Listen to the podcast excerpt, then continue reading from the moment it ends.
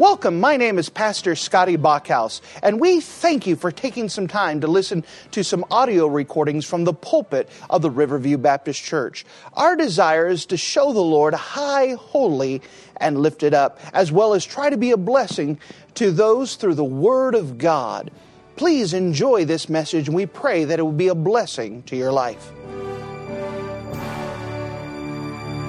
And turn with me to the Old Testament book of Habakkuk the Old Testament book of Habakkuk and Habakkuk in chapter number 2. Now, remember, if you're looking for Habakkuk, it's in the minor prophets section. And so you find the gospel record of Matthew and turn the other direction, and you will find the book of Habakkuk soon afterwards. You go to the book of Habakkuk, you come to the book of Haggai, then you come to the book of Zechariah, then you go to Haggai, Zephaniah, and you come to the book of Habakkuk. The book of Habakkuk in chapter number two. Now remember that in this minor prophet book, we could see that this is a conversation between the prophet and his God. And as the prophet has gone to the Lord and said, You see our country, you see how it's falling apart. You could see more than ever, Lord, that, that we need you. What's going on? Do you hear us? Do you see what's going on? That he was surprised when God answered him. And he said, I'm going to do, work a work in your days that if I told you, you wouldn't believe it. He says, All right, I'm listening. He says, I'm going to destroy your nation. I'm going to send the Babylonians to come, destroy your nation, wipe out your temple, and that's how I'm going to solve your problem. And Habakkuk says, What? How's that going to work out? God says, I told you you wouldn't believe me. And Habakkuk says, But they're worse than us. And God says, I know they're worse than you. And now in Habakkuk chapter 2, God is describing how the Babylonians are worse than the people. But he's also saying, I'm using them as a chastening rod. But let me tell you what I'm going to do in that chastening rod after you're done with your whooping. I'm going to break the rod.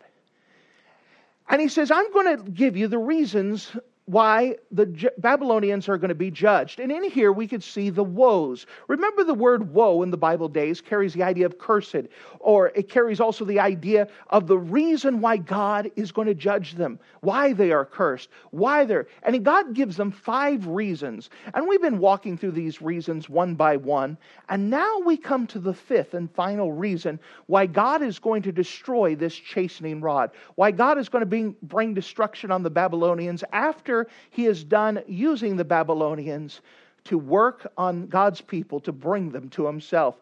Notice, if you don't mind, as we come to the book of Habakkuk, chapter number 2.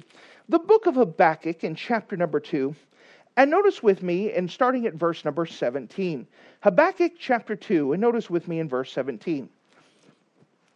For the violence of Lebanon shall cover thee, and the spoil of beast which made them afraid because of men's blood, and for the violence of the land, of the city, and of all that dwell therein. What profiteth does the great uh, what profiteth the graven image that the maker thereof hath graven it? The molten image and a teacher of lies, that the maker of his work trusteth therein to make dumb idols. Woe unto him that saith to the wood, Awake! To the dumb stone, Arise, and it shall teach.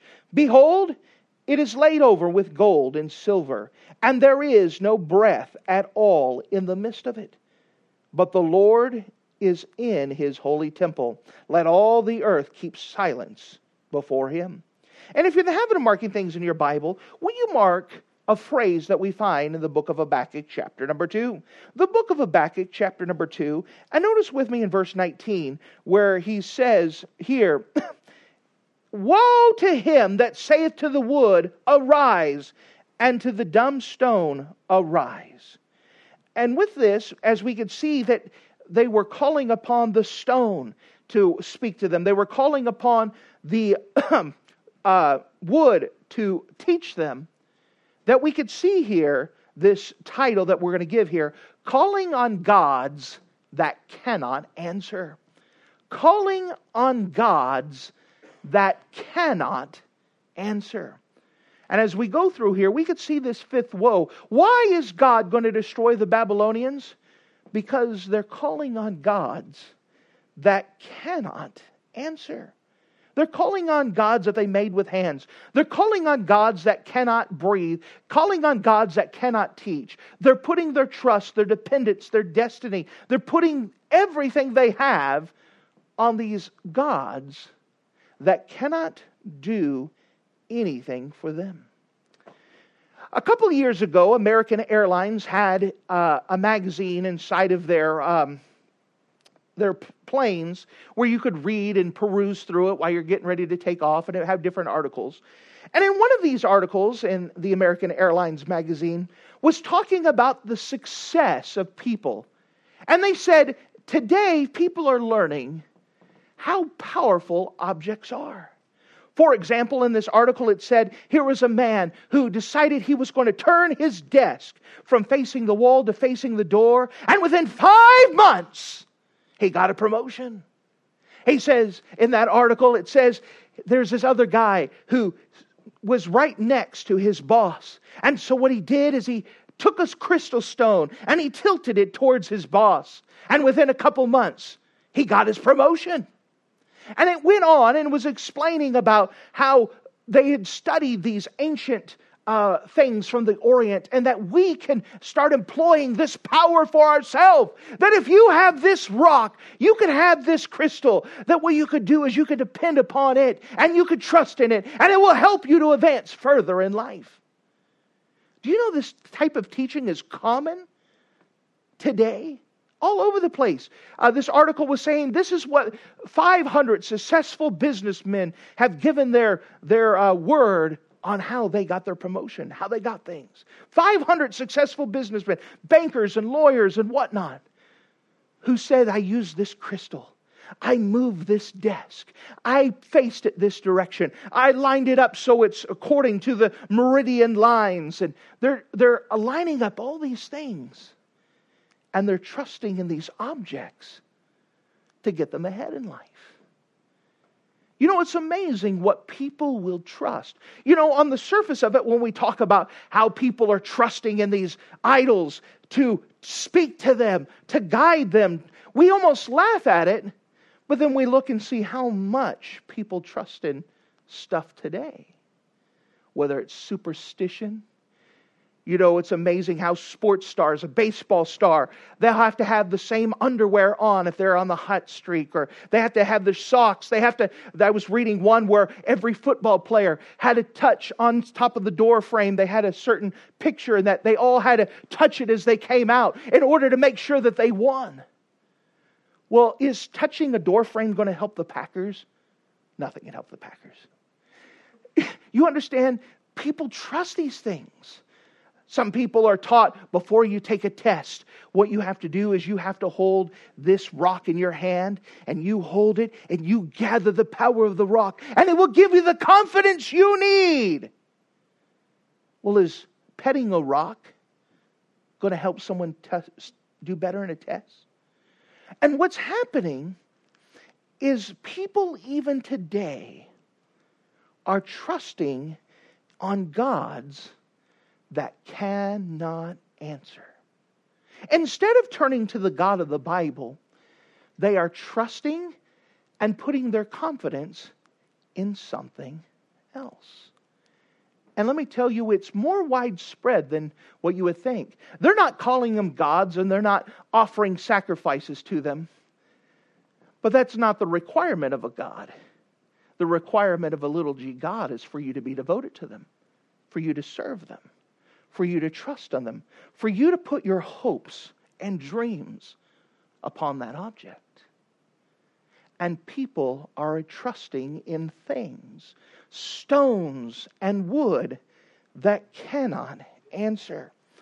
Of course, this is a lot of New Age stuff. I'm familiar with some of it. In Phoenix, Arizona, we have the largest New Age store in all the world. New Age is a big deal out there. Out in Arizona, we lived in Phoenix, and north of us is Sedona. And Sedona is the place where all the movie stars and all the rich people go because supposedly this is a place where the earth emits a certain vibe and that they could get certain power and certain relaxation. And they go out there to feel the vibes, and it's a big tourist thing where all the rich people, all the elite people go out to get recentered. It's a certain place in the universe where they come and they get it. And they're trusting in the rocks to give them what they need. They're trusting in something other than God. They're trusting in their gods to give them the help. They're trusting in their superstitions. They're trusting in this.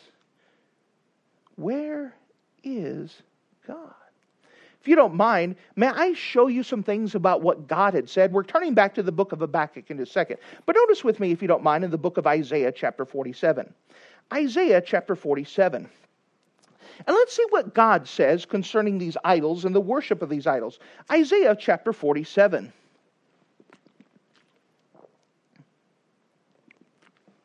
Isaiah 47, and notice with me starting at verse number 10. Isaiah 47, verse 10, or verse 11. Isaiah 47, verse 11. Therefore shall evil come upon thee, thou shalt not know from whence it riseth, and mischief shall fall upon thee, thou shalt not be able to put it off, and desolation shall come upon thee suddenly, which thou shalt not know. Stand now with thine enchantments and with the multitude of thy sorceries, wherein thou hast labored from thy youth, if it be thou shalt be able to profit, if thou shalt be able to prevail. Thou art wearied in the multitude of thy counsels. Let now the astrologers, the stargazers, the monthly procrastinators stand up and save thee from the things that shall come upon thee.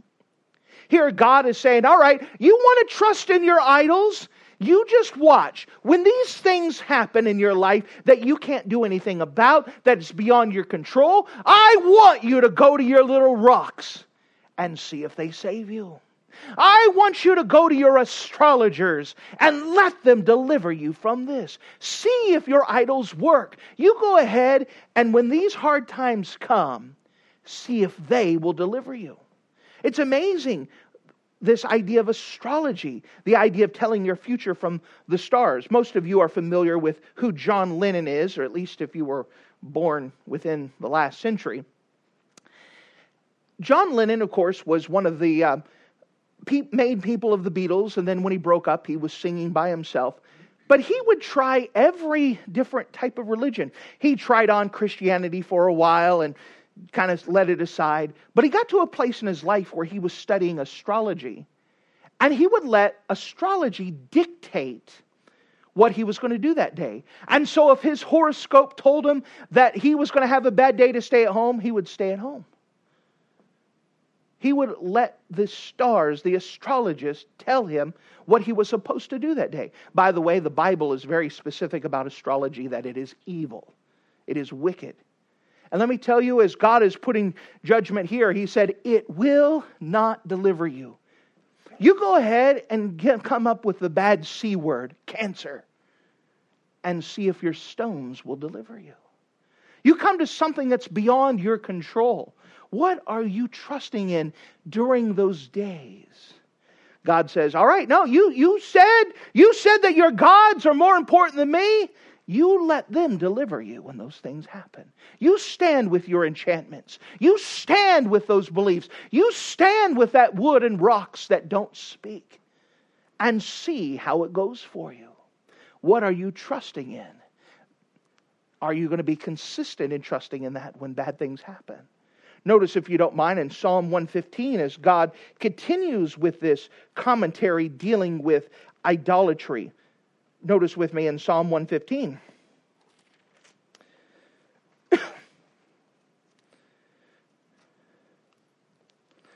Psalm 115. Notice with me in verse 1. Psalm 115, and notice with me starting at verse 1. Not unto us, O Lord, not unto us, but unto thy name give glory, and for thy mercy and for thy true sake. Wherefore should the heathen say, where is now their God? But our God is in the heavens, and he done whatsoever he pleaseth.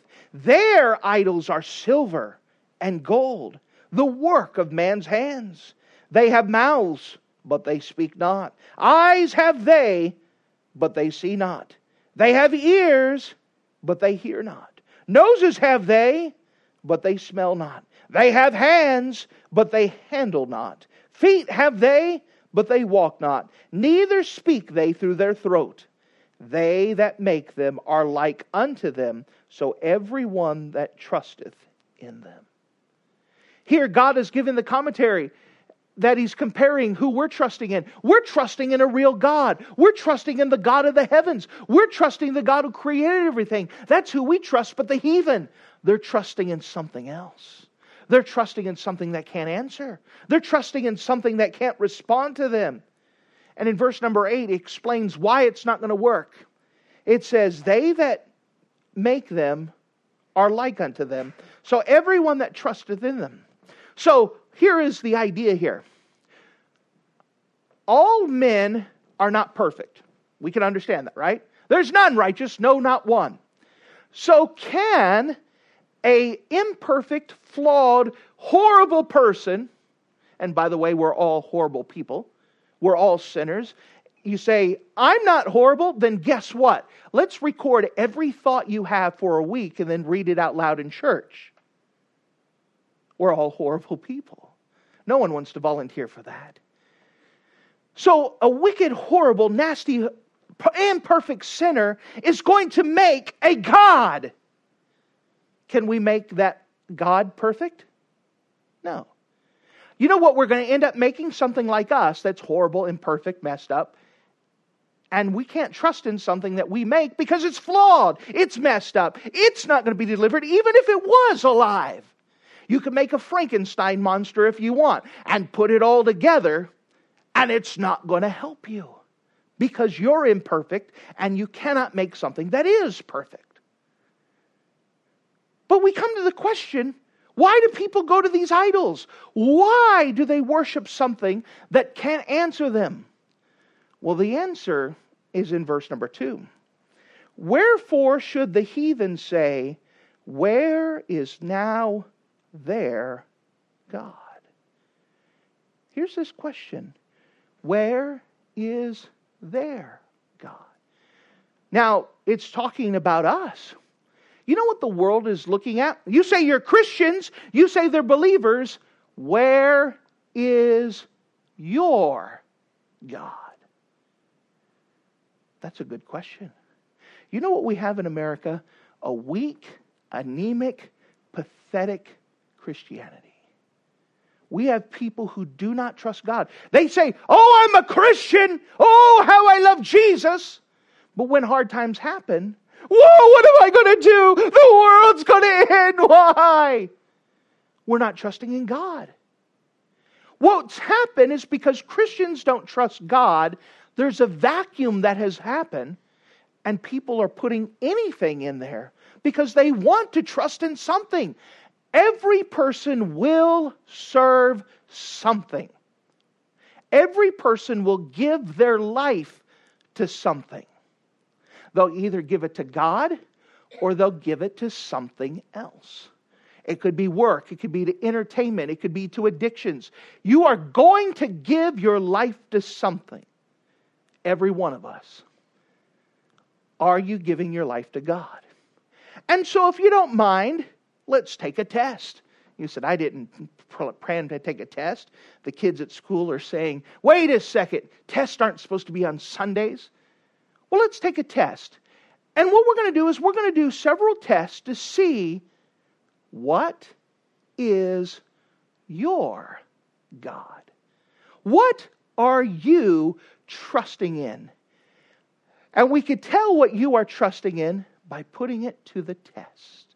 So, if you don't mind, let's take some tests to see what you are trusting in. The first test is the test of devotion. The test of devotion. Are we calling on gods that cannot answer? Well, let's take the test of devotion. Can you define what you are working for? Why, why, what are you putting your energy into? Why are you putting your energy? Someone will say, Well, I'm working to make money. We'll go beyond that. Why? Why are you making money? If you stop there and money is your God, I'm working to make money because I want money. Well, then money is your God. If you say that I go to work in order to have money to give to the Lord, well, now we're starting to see what you're going for. Why am I, why am I working? Well, I'm working to earn money. Why?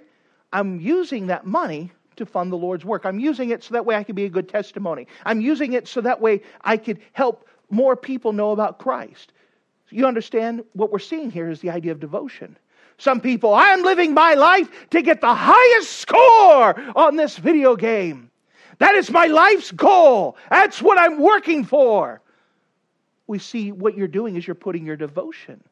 What is your devotion to? What are you working for? What is the goal of your life? What is it that you're going for? The test of devotion. Is God your goal or is something else?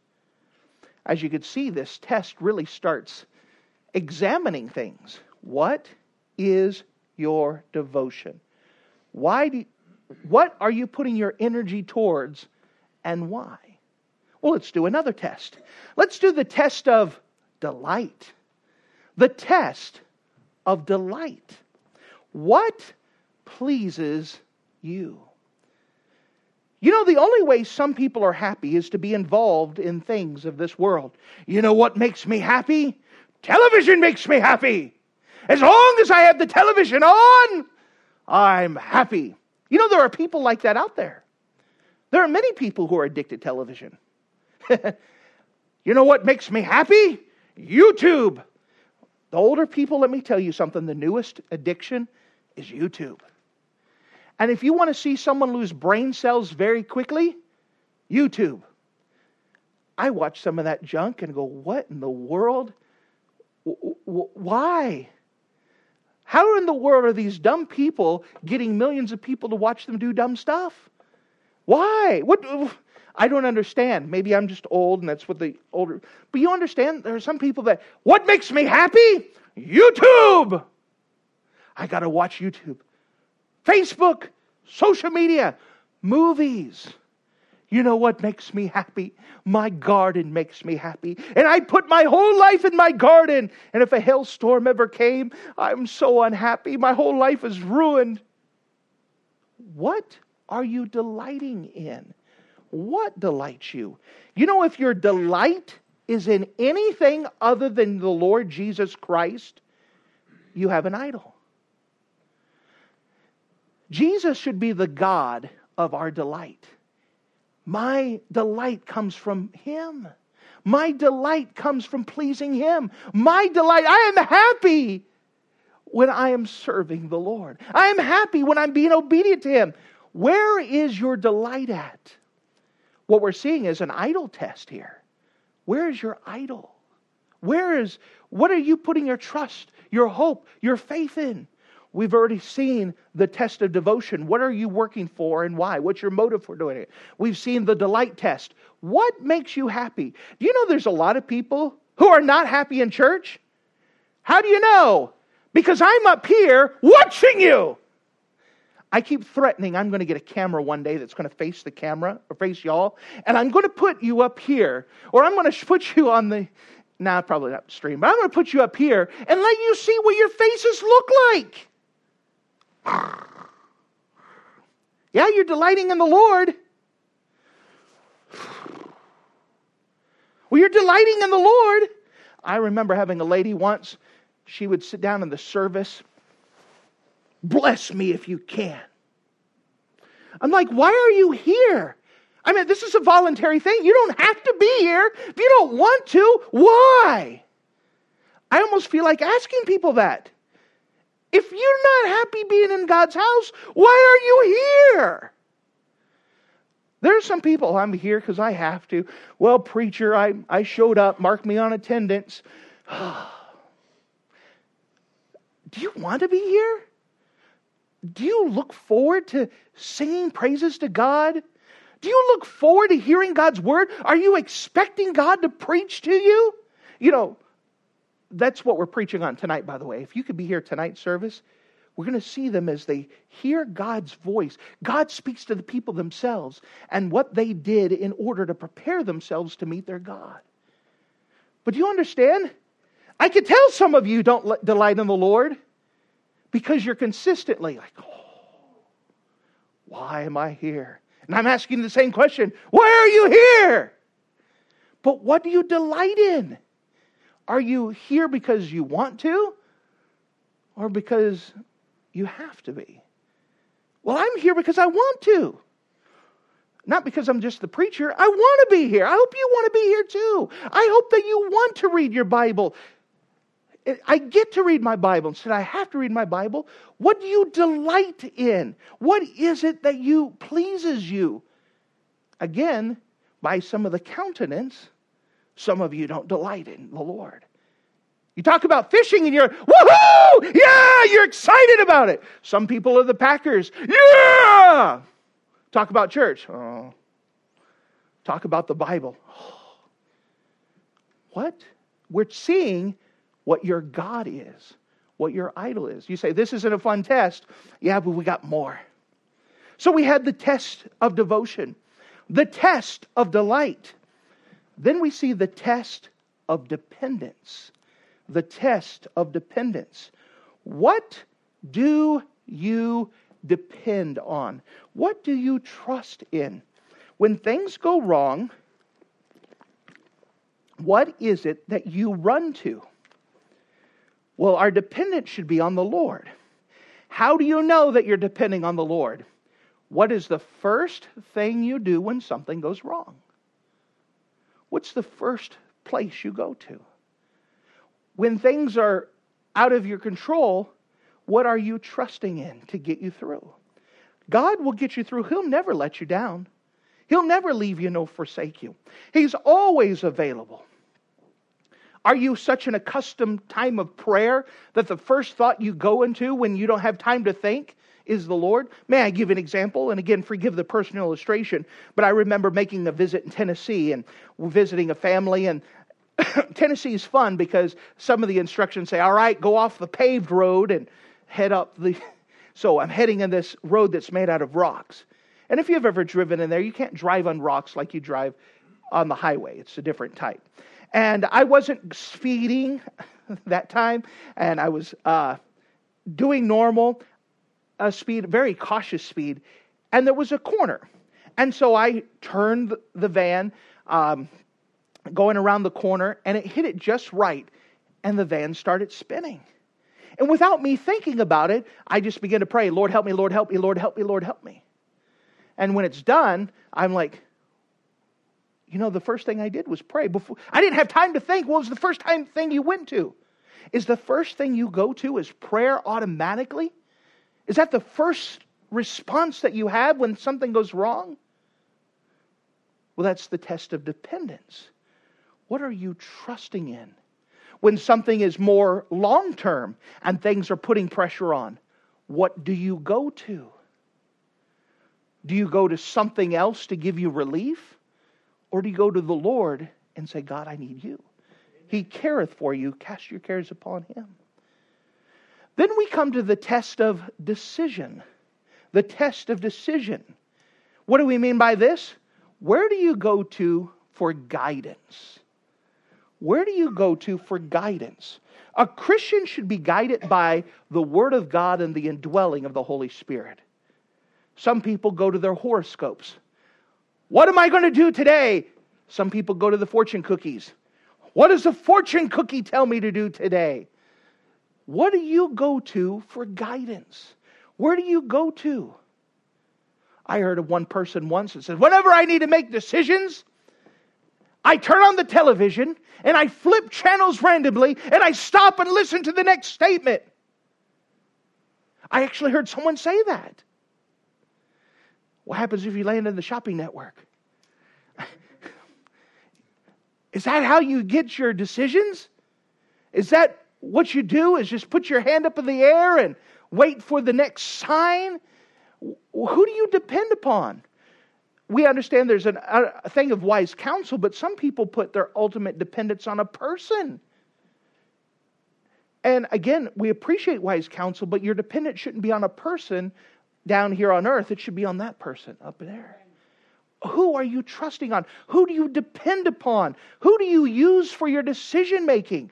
Do you trust God? If I'm talking to a person, I'm trusting that God can use them to help give me wisdom. I'm not trusting that person, I'm trusting in the Lord. Who are you trusting in?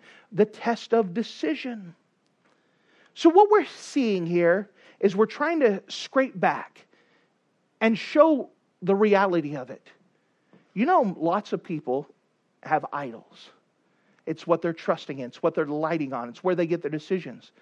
But there's one other test we want to put you to the test of destiny. The test of destiny. What does this mean? What are you looking forward to? What are you looking forward to? Well, I'm looking forward to the Packers winning a, another trophy. Well, you may be waiting for a while. What are you trusting in? What are you looking forward to? What is the goal of your life? Well, what we should be looking forward to is being with Him up in heaven. Being with Him. For Him to come back. One day Jesus Christ is coming back for us. That's our blessed hope. Are you looking forward to the coming of Jesus Christ? You're looking forward to seeing what He's going to do? If you are living for and forward to anything short of that, You've made an idol of those things. Well, I'm looking forward to my kids growing up and having grandbabies. That's the whole hope of my life is I want my kids to be successful. And you should want your kids to be successful, but that shouldn't be the basis of your entire life. What are you looking forward to? What is your destiny? You see, we're either worshiping Jesus Christ or we're calling on gods that cannot answer. Idolatry is rampant even in among Christians. You may be saved, you know Jesus Christ is your personal savior, but you live like God's not real. He's real on Sunday. I show up and I sing songs. But what about tomorrow when your tire gets flat? Is God still God or do you forget all about him? Is God erased from your mind on Tuesday that you got so many other things going on and God doesn't even enter your thoughts? Is God real? And if He's real, do you serve Him and serve Him alone? You understand, the God that you have tells you what to do and you obey it. What is the God that you serve? If your God calls to you, do you answer? For example, I know some people that video games, they call to them, come here, come here, and they have to obey the call. They serve. What is it that as soon as your master calls, you obey? Well, then that's your God. And this is why God is going to destroy the Babylonian nation because they're serving gods who cannot answer. Look with me one final time the book of Habakkuk, chapter 2. Habakkuk, chapter number 2. And notice with me, starting at verse 18. Habakkuk, chapter 2, and verse 18. What profiteth the graven image that the maker thereof hath graven it? The molten image and a teacher of lies, that the maker of his work trusted therein to make dumb idols. The word dumb doesn't mean stupid, but it means the idea that they can't speak. Verse number 19 Woe unto him! So cursed, judgment is falling upon you that saith to the wood, Arise, Awake, to the dumb stone, Arise, it shall teach. Behold, it is laid over with gold and silver, and there's no breath at all in the midst of it. But the Lord is in his holy temple. Let all the earth keep silence before him. What is your God? It's either the Lord Jesus Christ or something else. How do I know? Well, we've given you several tests. Do you delight in the Lord? Do you depend upon the Lord? Is your devotion towards the Lord? Is He who you use to help make your decisions? Is He your goal? Is He what you're looking forward to? Is He your God? Or is it something else? Thank you for listening to this audio message. This is Pastor Scotty Bachhaus, and I encourage you to take this information that you just received and make a specific decision to follow after the Lord. If you don't know Jesus Christ as your Savior, let me beg you to take the time to receive Jesus Christ for the forgiveness of your sins. If you are saved, I encourage you to make a decision in your life to help you get closer with the Lord. If there's anything specific we can do to be a blessing or to pray for you, we encourage you. Look us up on the internet at riverviewbc.com. Once again, that's riverviewbc.com. Or if you would prefer to call us, you could give us a call at area code 920 530 6308. Once again, that number is 920 530 6308. If there's anything we can do to be a blessing or an encouragement to you, please let us know. We would love to make ourselves available. Thank you.